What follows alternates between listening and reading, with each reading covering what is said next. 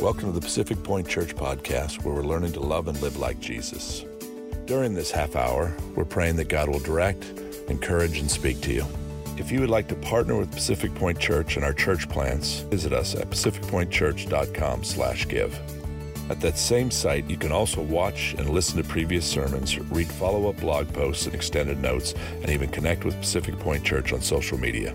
We hope you're encouraged by today's message. Check one, two. Oh, wow. Yeah. That sounds like a, uh, you know, got a little, little ring there. Thanks, Seth. All right, so the first thing I need to do is I need to set my timer. You know, I spoke at a conference last month and uh, at Long Beach Convention Center, and uh, I got like about six or seven minutes into my, my presentation and before I realized that they hadn't started my timer. Okay, I only had like 45 minutes. So I'm like, it, it, it's like about 100 yards away from me to where the guys were in the booth. And I'm like, uh-oh, um, uh, I've lost my track of time. And I was like, oh, what am I going to do? So uh, I just had to wing it. So I'm going to wing it with you guys today. Nah, I got my timer. So there we go. Set it for two hours. awesome. Okay, uh, you know, I brought this big, thick book up here uh, this is what we call a word study series. Uh, it is the complete word study New Testament. And uh, it's a, a, a, book that gives us the ability to read and see what the Greek words were in the New Testament. So it's like a parallel uh, in terms of the translation there. So it's a great study aid. I also have one for the Old Testament. Instead of Greek, it's obviously Hebrew. Uh, and what I found that these tools help me to such a degree because it gives me the ability to, to, to look at the language itself. Because language, obviously, is probably the one of the most important tools that we have, right? We have the ability to, to, to speak with one another. Uh, it's the tool that God uh, gave us to um, minister the gospel with. It's, it's language. You have to speak those things. So I think it's important for us to, to uh, educate ourselves on how these things work. So um, are we flying right here? Love God, love people. Thank you, guys. You know, a few years ago, a friend of mine asked me, uh, first of all, welcome to you guys who, who, are, who are the visitors. I see a lot of faces I don't recognize. So, uh, welcome to Pacific Point Church. Uh, thank you for doing life and, and worshiping with us this morning. So, um, as, as, you, as, as, it's been pointed out, that our, our, pastors, John and Chris, they are on sabbatical. Uh, please keep them in your prayers everybody, and that God will strengthen them and, and give them the rest that they need and the vision for the church. Okay? So, a friend of mine a, a few years ago sent me a note, and he wanted to meet, and he said, Melvin, uh, I'm going to be starting a church in Southern California. Here is the mission statement. Could you read the mission statement and give me some feedback on it? And I'm like, ah, absolutely, no problem. And in his mission statement, it had the term like something like learning to live and love like Jesus, right? And that's something that's very, very typical that you will find in a church's mission statement. Matter of fact, this is part of ours right here, isn't it? Love God, love people. Yes. Oh, wow, you guys actually know. I'm impressed. Good deal. So it brings the question right here what does it mean to love? Okay. Sometimes we, we use the words, but we have overused words so much that the words lose their meaning. So, what I want to explore this morning is this whole term love. Let's pray. Dear Heavenly Father, we thank you for this time of sharing. We thank you for the word that you've given us to bring direction in our lives. Father, we ask that you would uh, give us understanding. Father, you give us the ears of disciples so that we may be able to hear and understand the different things that you are broaching through your word. And Lord, that we, we ask that you would change us throughout the course of this morning. In Jesus' name, everybody say, Amen. Amen. Awesome. All right, so I'm going to start off with reading one of the most important scriptures that we have out there that defines love, and that is 1 Corinthians 13 1 through 3. It says this If I speak with the tongues of mankind and angels, but do not have love, I have become a noisy gong or a clanging cymbal. If I have the gift of prophecy and know all mysteries and all knowledge. And if I have all faith, so to, room, to remove mountains, but do not have love, I am nothing. If I give away all my possessions, to charity, and if I surrender my body so that I may glory, but do not have love, it does me no good. Right? Obviously, this is one of the most famous scriptures or portions of scripture in the Bible. And it also, to me, is one of the most disconcerting scriptures. Not that it isn't written eloquently, actually, it is. It's disconcerting to me because it reveals to me that I can do all kinds of Christian activity, right? I can do all kinds of things. I can be a real spiritual guy and, and preach great sermons. I can give all my possessions away. I can encourage people. I can prophesy. I can do all these great things that we exalt so much, but yet still not have love. So that means I can be in a situation thinking one thing, but it's not really the reality of it. There's another scripture in Matthew 7, 721 that really I, I consider the most frightening scripture in the Bible, right? And it is Jesus talking to his disciples. He's saying, In that day, there will be people who will say to me, Lord, Lord, did we not prophesy in your name? Did we not cast out demons in your name? And he will say to them, Depart from me, for I never knew you. And the word know in that, in that case, the Greek word is gnosko. I did not have an experience, a relationship with you even though you thought that we were. To me, that is terrifying because I can live my life in such a degree that I think I'm okay, but in reality, I'm not.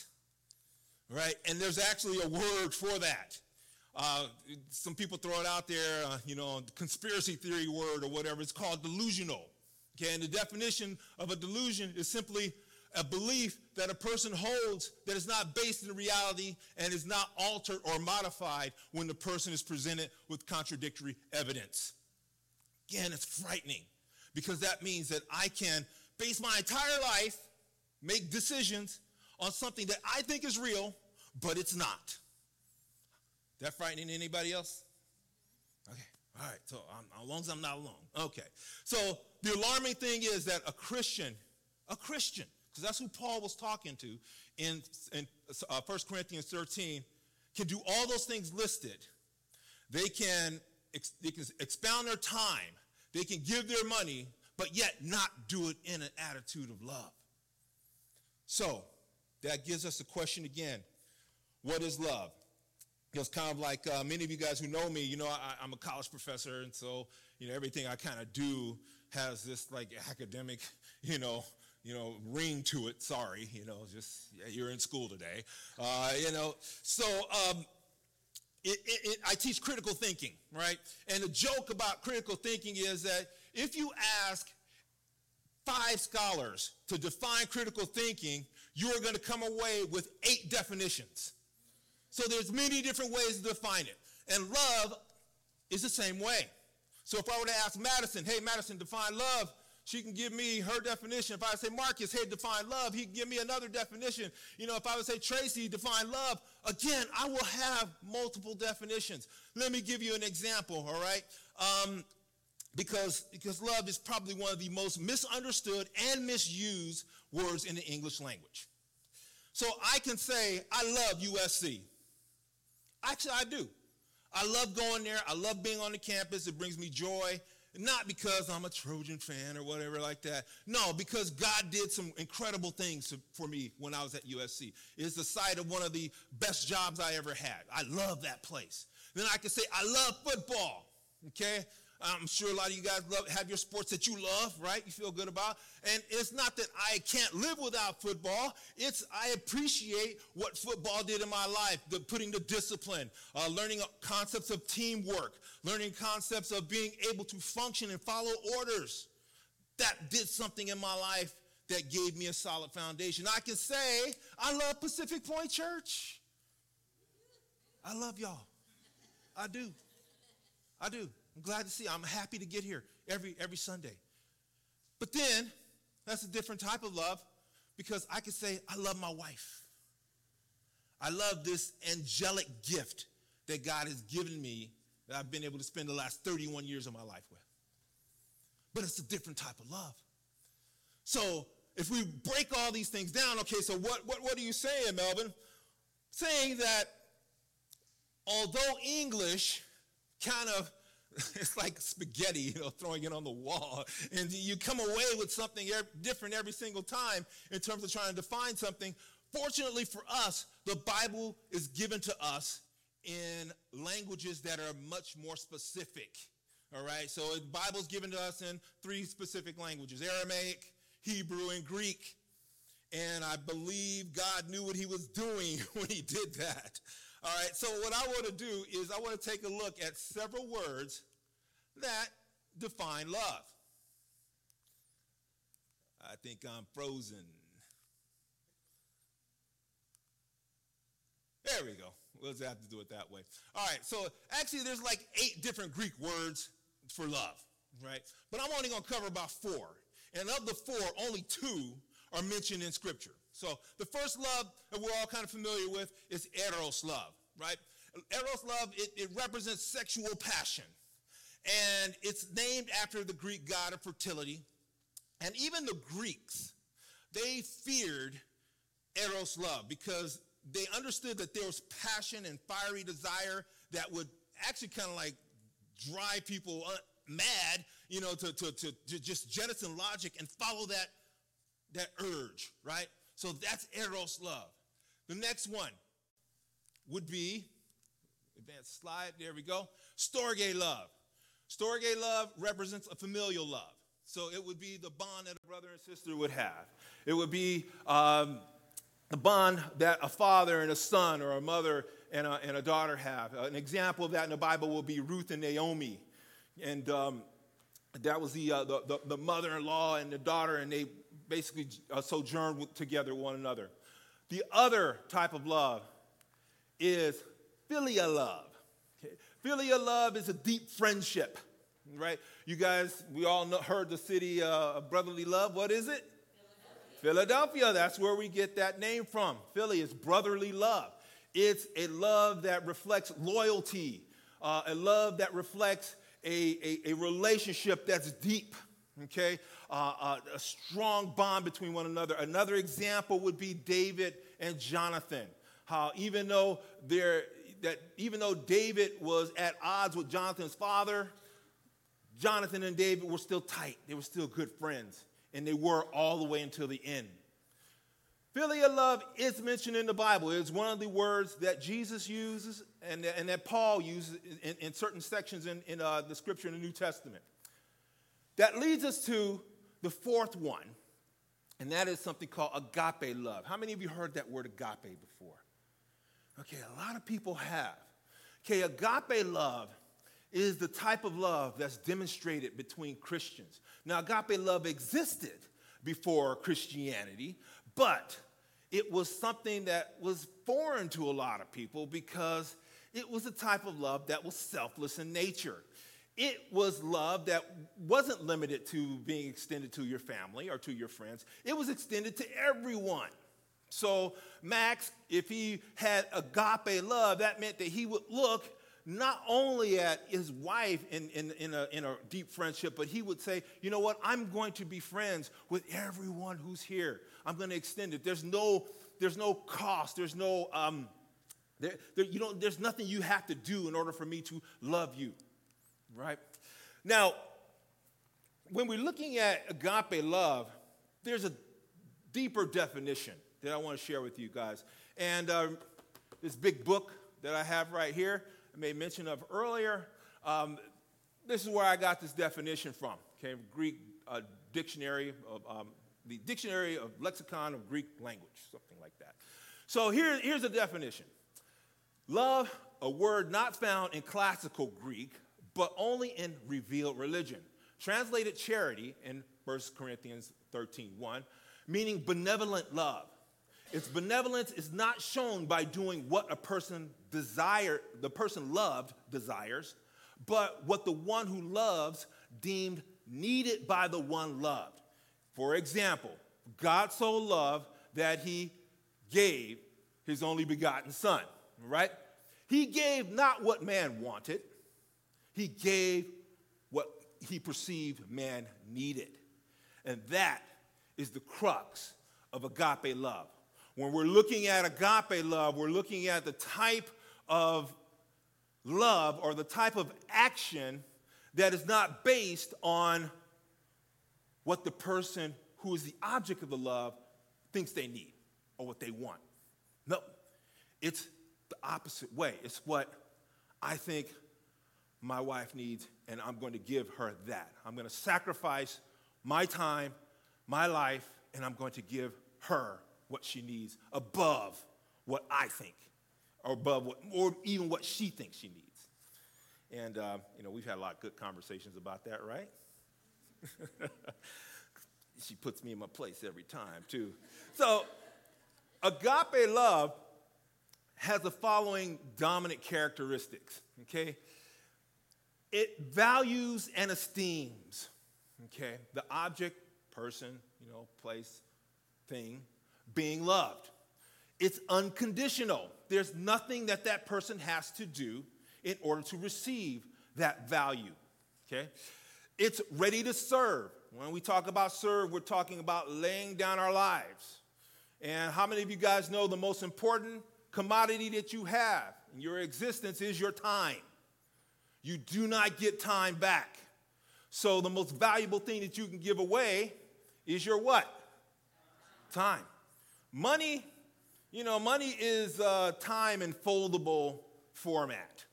Okay, you can give money, but you can always earn more money, but you can't earn more. Can't do that. So that's the ultimate form of sacrifice that you that, that we can offer one another. The other thing is that agape love Contrary to the American culture and what we see in our movies and our television and social media, agape love has absolutely nothing to do with your feelings or your emotions. Nothing, nada, nothing, nowhere in any of the definitions or any of the translations does it say that I have to like you to love you. God doesn't command me to like you, but we have conflated liking and love. And I'm going to go into a deeper definition of that in just a moment. All right? Um, it's interesting. I read this article, and um, it talked about how we have just devalued agape love.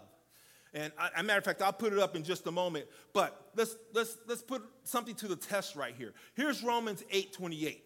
Okay? Some of you are sure you're familiar with the scripture. And we know that God causes all things to work together for the good for those who love God and those who are called according to his purpose. That's us putting the word love there. Now, let's put the definition of the word love in there. So maybe it reads a little differently, huh?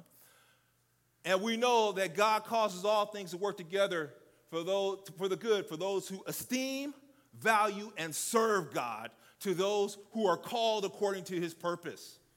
And you can do this throughout the scripture, where God so loved the world that he gave his only begotten son.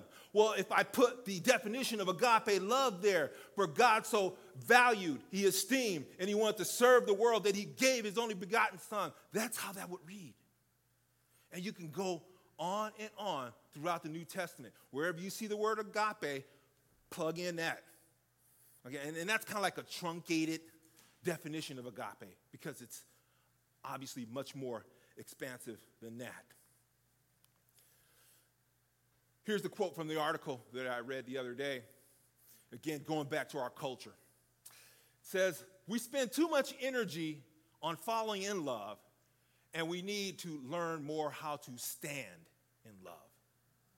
It's written by a psychoanalyst. I don't know if the man is a, is a Christian but obviously there's some truth in that. We have dedicated so much time in our culture in the effort and the process of falling in love and that we don't even consider what it takes to stand in love. I mean, falling in love, I, how do you fall in love, by the way? Don't answer. Don't answer. Think, think, think the process through. You know, those of you guys who have spouses, You know, those of you who've had a significant relationship, um, how, how did you fall in love? You know, do you choose to stay fallen in love?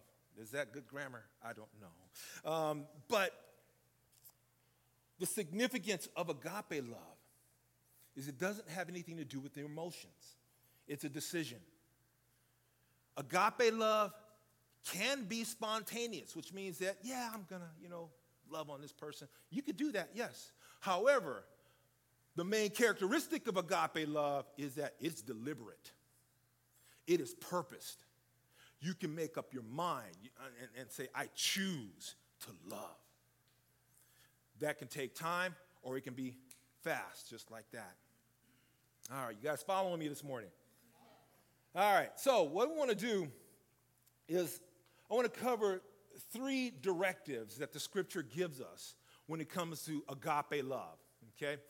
So, the first directive that we are given re- regarding agape love is we are commanded to, lo- to love the Lord, okay?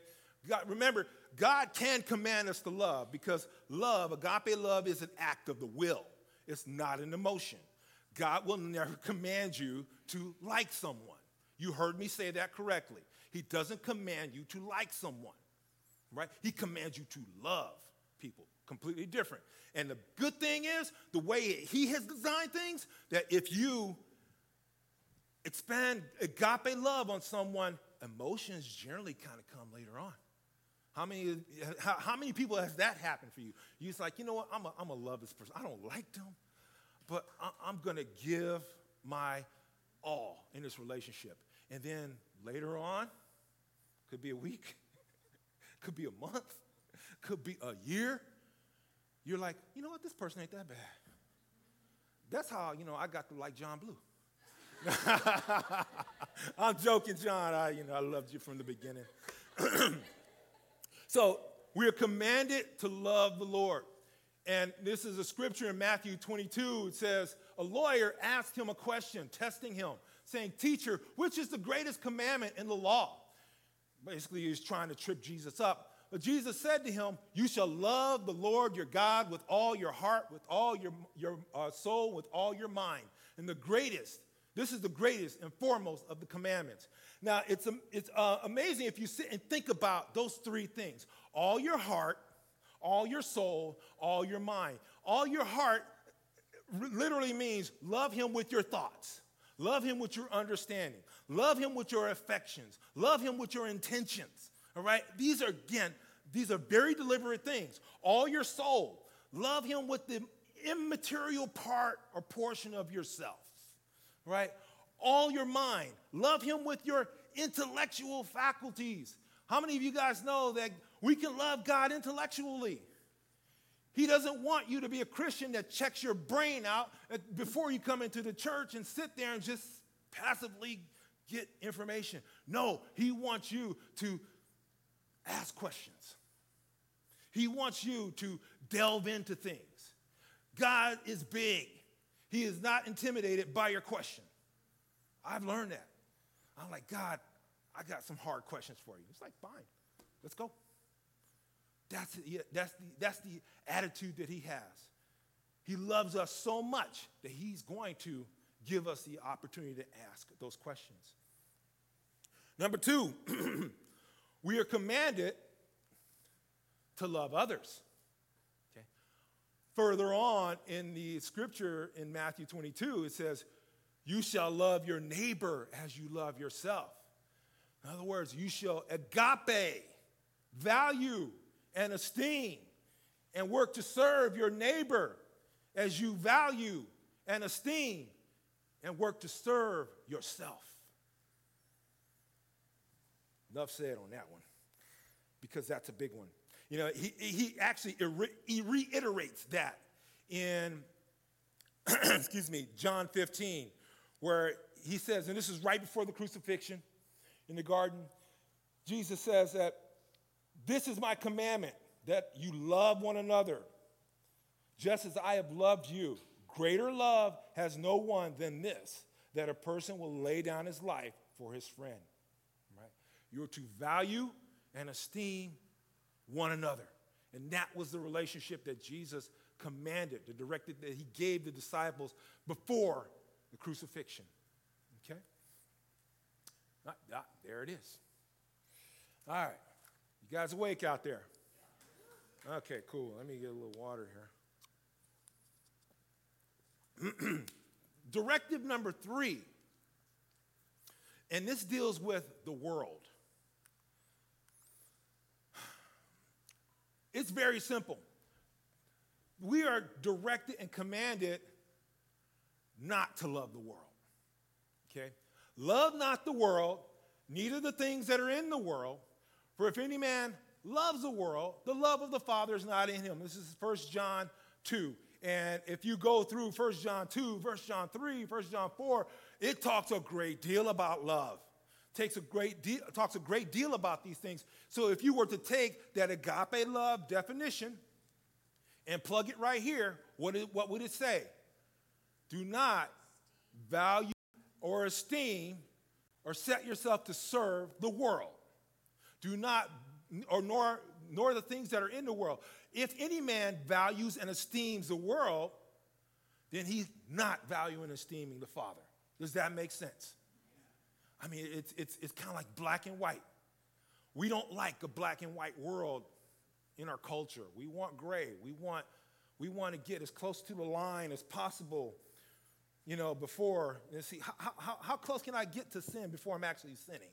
That's the mentality that we have in our culture, and it's perpetuated even more. But this is quite clear. And the reason being is because the things in the world are always going to draw you back.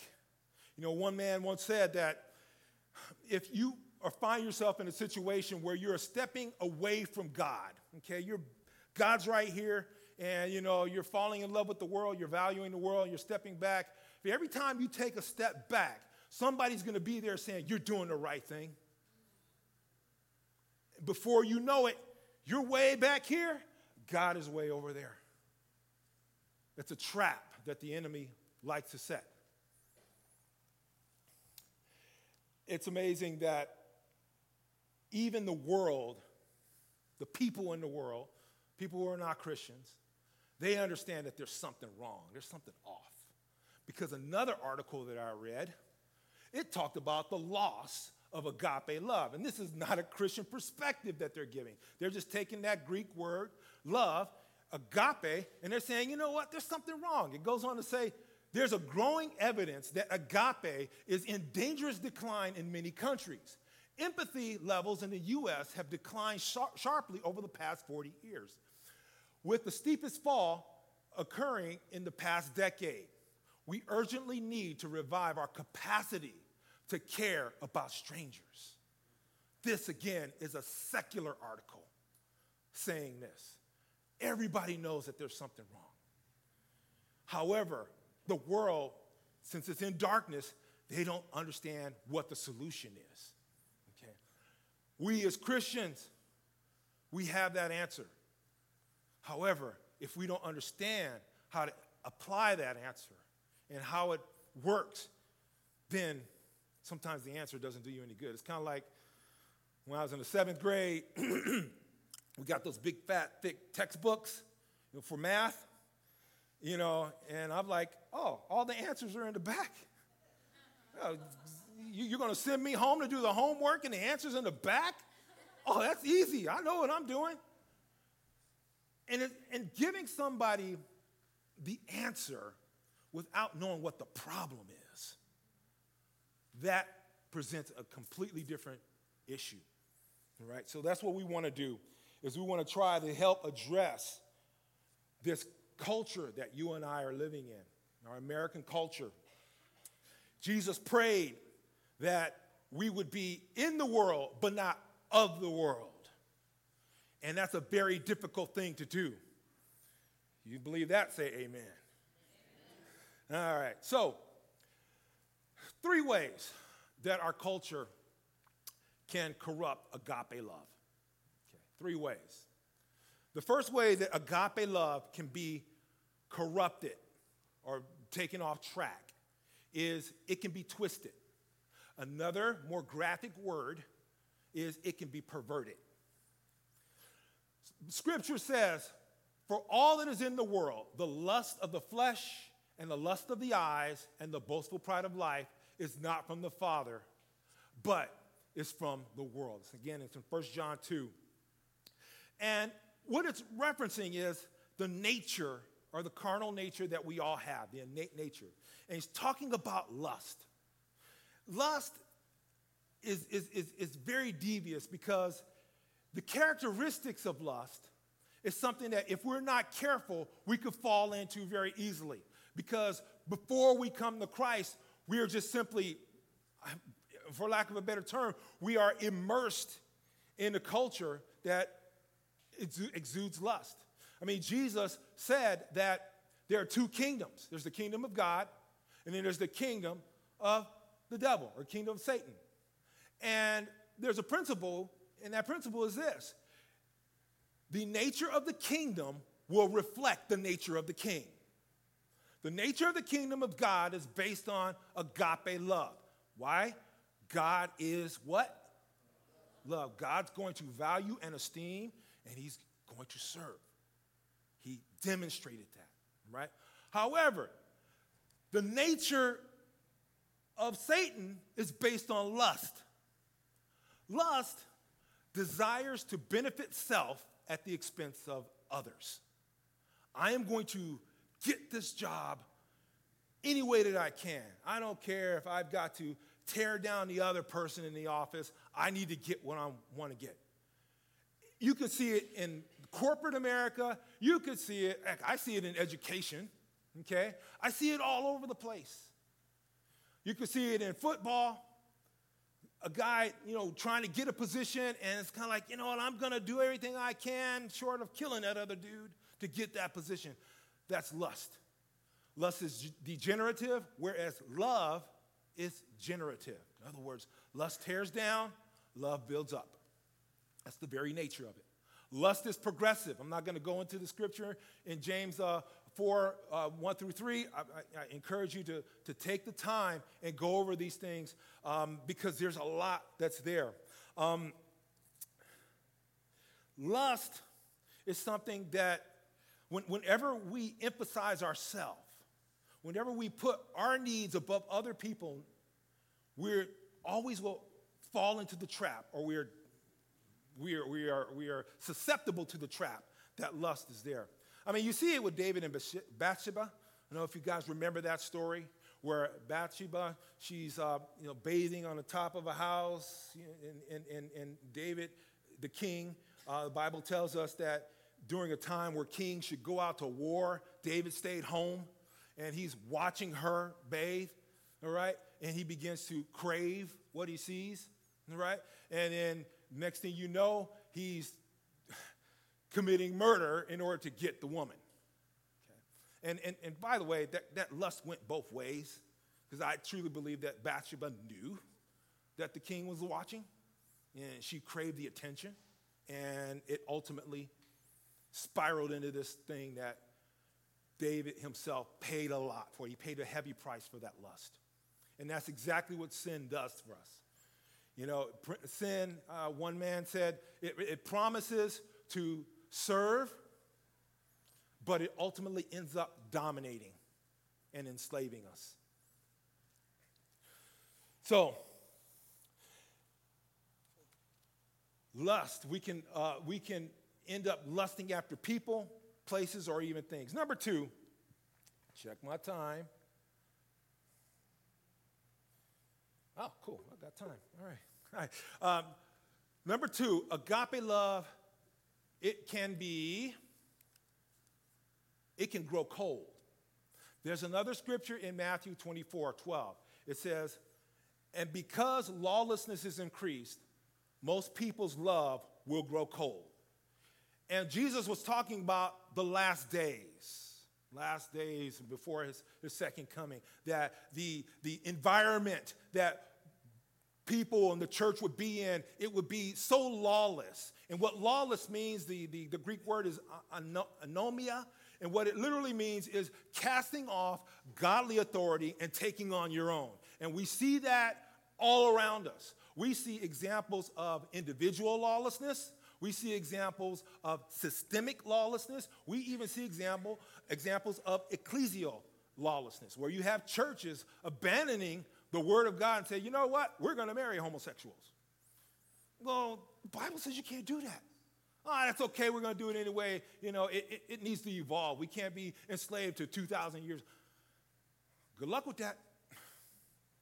Judgment Day, good luck with that. That's not going to work. So what's to what eventually ends up happening to us, and this is where we have to watch out. We see this lawlessness, it's like a tidal wave coming at us, and we're like, and there's nothing I can do. It's just coming, it just keeps coming. And you would think that the opposite of love is what? Hate. You would think that the opposite of love is hate. Well, before you get to hate, you go through another prog- process. You go through indifference. That's even worse than hate because somebody can camp out in, in, in, indifference, and there is nothing worse than looking at a person and say, I don't care about you. Not that I hate you, I don't care. Don't care whether you live, don't care whether you die, don't care. I, I marked you off. Right? That is something that we want to avoid. Because a person who's living an indifferent life or, or living a lifestyle of indifference, they allow their love to grow cold like that, they've cut themselves off from God.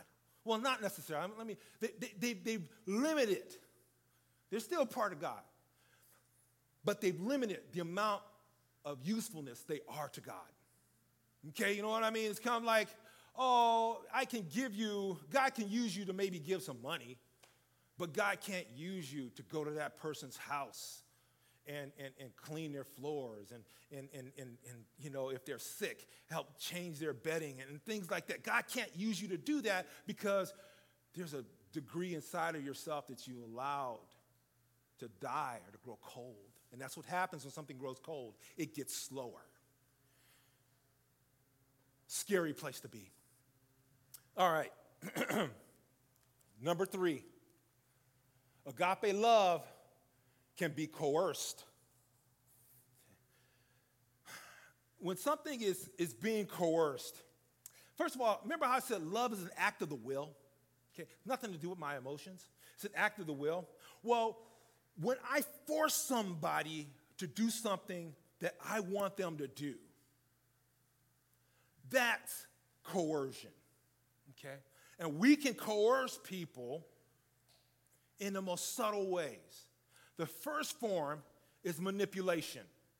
Agape love can be twisted and corrupted by using the word or the term to get someone to do what you want.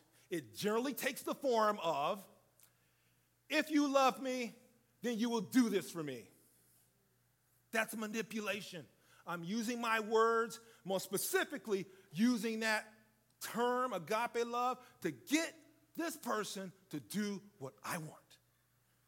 That's manipulation. Number two, or B, intimidation. This is when someone is using the word to force someone to do your will via the threat of punishment. Generally takes this form. If you don't love me, then this is going to happen to you. We see this, there's an epidemic of that going on in our culture. We call it the cancel culture. If you do not give us this, then we're going to riot. No justice, no peace. That's intimidation. God doesn't intimidate people, doesn't have to. Doesn't have to. So he's never going to break his character. But this is something that we got to worry about. I got to worry about hey, am I intimidating my students? Okay, am I intimidating my wife into getting what getting her to do what I want to do, want her to do? There's a word for that. I'm to give it to you in just a moment. The third one is domination. Domination is when you're using the word to exercise control in a relationship, right? Generally takes the form of, because I love you, you should do this for me. And if you don't, you can go on into intimidation and try to take things away. The three of these, it forms a word. it, it basically, these three things, they're illegal. And how do I, what do I mean by they're being illegal? Remember, love is an act of the will. And if I do any of these things right here, manipulate, manipulate, intimidate, dominate, I am circumventing a person's will to get them to do what I want. And I'm using the term love to do it. That's an illegal use of a word. It's an illegal use of trying to get somebody to do something, right?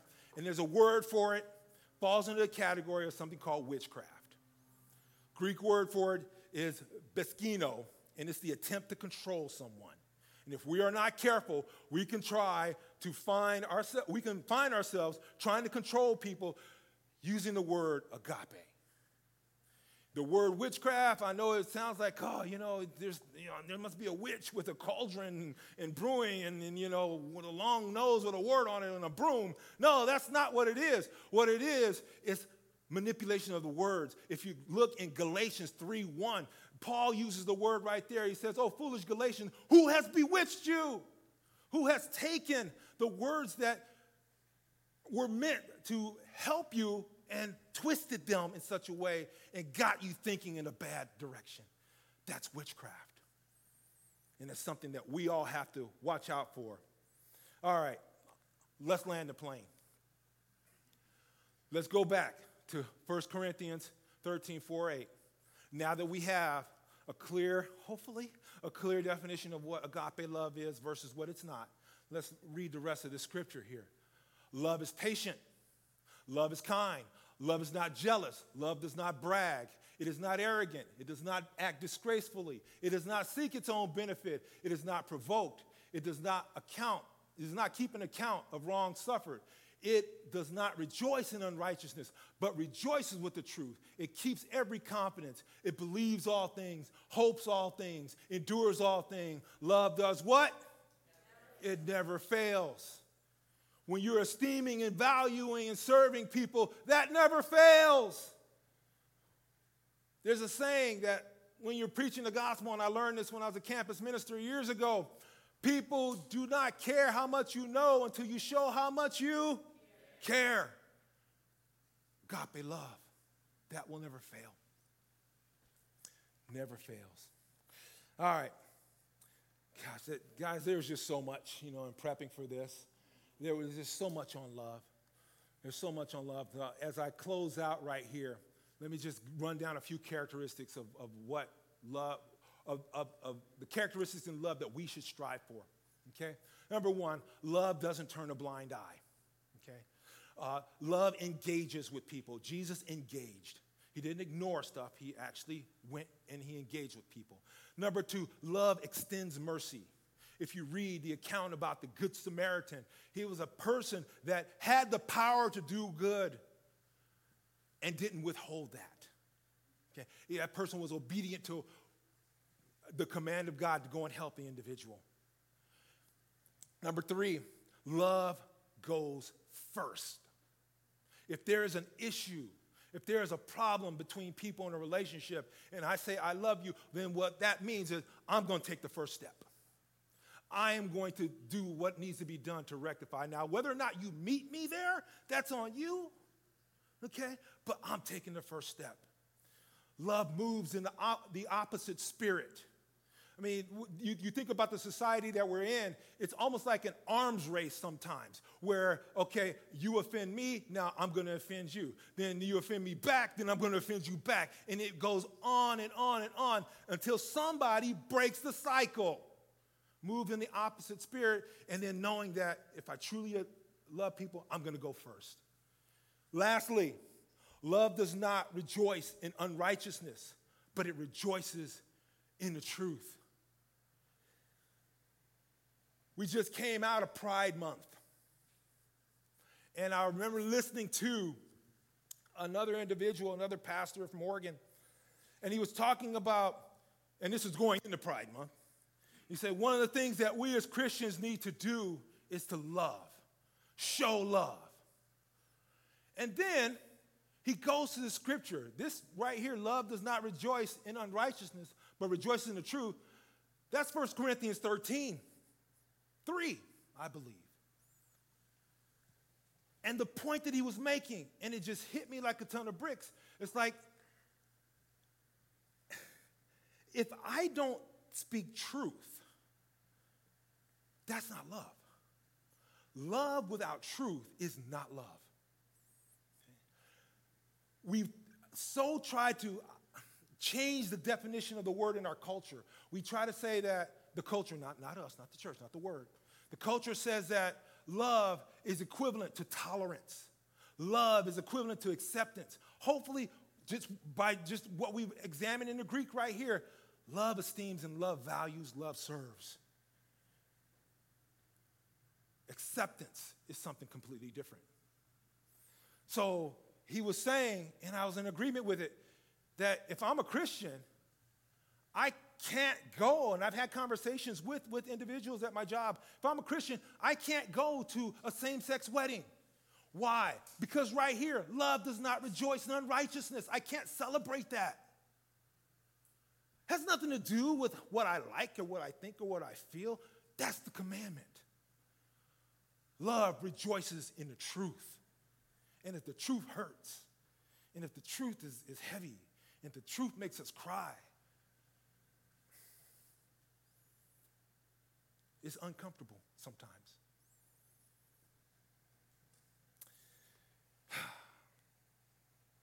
oh boy. You guys get a lot out of this today? Hey, man, Music group, come on up.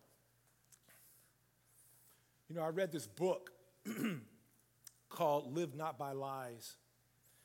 And um, the, the, the premise of the book was if you know something is not true, don't participate in it. Don't, don't, don't, don't abandon what God has placed inside of your heart. Walk in the truth. And if we call ourselves Christians and we call ourselves individuals who are going to love, we want to do that in all situations. And I know I used one example with gay marriage and whatever. There's, there's a whole lot of other ones. There's a whole lot of other ones. You know, if you're working at your job and you know a coworker is, is, is doing something crooked, and uh, you can either sign off on that and say nothing, or you can say, look, that's not right. It's the same thing, guys. Same thing. You know, as um, you know, I started this message this morning with this saying right here love God, love people. And there's a difference between God's love and God's acceptance. Okay? God's love is unconditional, He values and esteems everyone. However, on the flip side, His acceptance is conditional. We don't like to think about that. All we got to do is go back to Matthew 7 21 again. All we have to do is go to uh, 1 Corinthians 6, 9, and 10, where there are categories. If we do not surrender ourselves to God, we can put ourselves in a bad place and say, God, I want to do it my way. God doesn't accept that. He doesn't accept rebellion. He loves you, but He's not going to accept that. And in order for us to receive God's, um, God's acceptance, the easiest way is to repent. Okay? Repent of our sins. Everyone, as a Christian, should be able to point to a day where they said, you know what? I surrendered my life this day. April 10th, 1988. If you, if you do not have a day where you said, I stopped doing it my way and I started doing it God's way, then you have to take a look at that. Find, look, I mean, look in your soul this morning and, and try to determine that am I really, really serving God? Am I really right with the Lord? Repenting is easy. Living a life of a Christian is not. You go, you'll be against going against the culture. Okay? You'll be going against the spiritual warfare that's happening. Walking as a son or daughter of the living God is not easy. I don't, I don't ever want to tell anybody that it is because that's selling you a false bill of goods. So, as we pray this morning, as we go into the, the, the time of prayer, if you feel that you're not walking with the Lord, if you feel that your, your relationship with the Lord is lacking, that you need to repent, that you need to tell God that I surrender to you, I want you to pray that prayer. Okay? I'm not going to lead you through any prayer or anything like that because, like I said, repentance is easy. That tugging at your heart, that's the Holy Spirit. That's not my words. That's not me. I'm not that eloquent. Right? That's the Holy Spirit saying, Come back to me. Come back to me. And He's offering you that opportunity to repent and come into His kingdom and have full assurance that if you were to die today, you would stand before the Lord covered and clothed in the righteousness of Christ and not with your own righteousness. And the other prayer I want to pray is for those of us who are Christians. You know, there's something, uh, there's a principle that Jesus gave us in Revelations 2 called our first love, returning to our first love. If you think about those again, those of you guys who have been in relationships with your wife or your husband or whatever, you think about what it was like early on in that relationship. Man, you do anything for them, you're excited and whatever. But then over time, things kind of slow down. Jesus wants us to constantly try and aim back to going to that first love, doing the things that we did at first. Because that's where we want to be. Amen. Let's pray. Dear Heavenly Father, we thank you for this time. We thank you for your word that's gone forth. And Lord, you said and you told us that your word would not return void, but will accomplish the purpose for which it was sent. And Lord, I ask this morning that you would fill this room with the gift of repentance. That anyone who feels that they need to enter a relationship with you, Holy Spirit, that you would do the work. And Lord, you gave us the promise that he who began a good work in us will bring it into completion until the day of Christ Jesus. And Father, I pray for those individuals who are wanting to start that process and to walk with you. And Lord, I pray for all of us, the rest of us, Lord God, that needed a great a greater understanding of what agape love is. It is the highest form of love, of self-sacrifice of giving of ourselves at the expense of self for other people. Lord, help us to walk in the realization of that, in understanding. In Jesus' name. You know, as we go into this time of communion, the very act of communion, it embodies agape love. Jesus said that this is my flesh and this is my blood. Partake in these things, and when you do, remember me. And what is he saying to remember? Remember the sacrifice. Remember the agape that spurred that sacrifice. And we have some stations around the church as we go into a, a time of worship. I want you to seek the Lord and ask Him to guide you as you go through this, the one Christian ritual that we have, the communion. And then when you're ready, just go on over to one of the stations and partake of the, the sacrament. Prayer, pray with your family member, whatever God leads you to do. But just remember the agape that went into the sacrifice. Amen.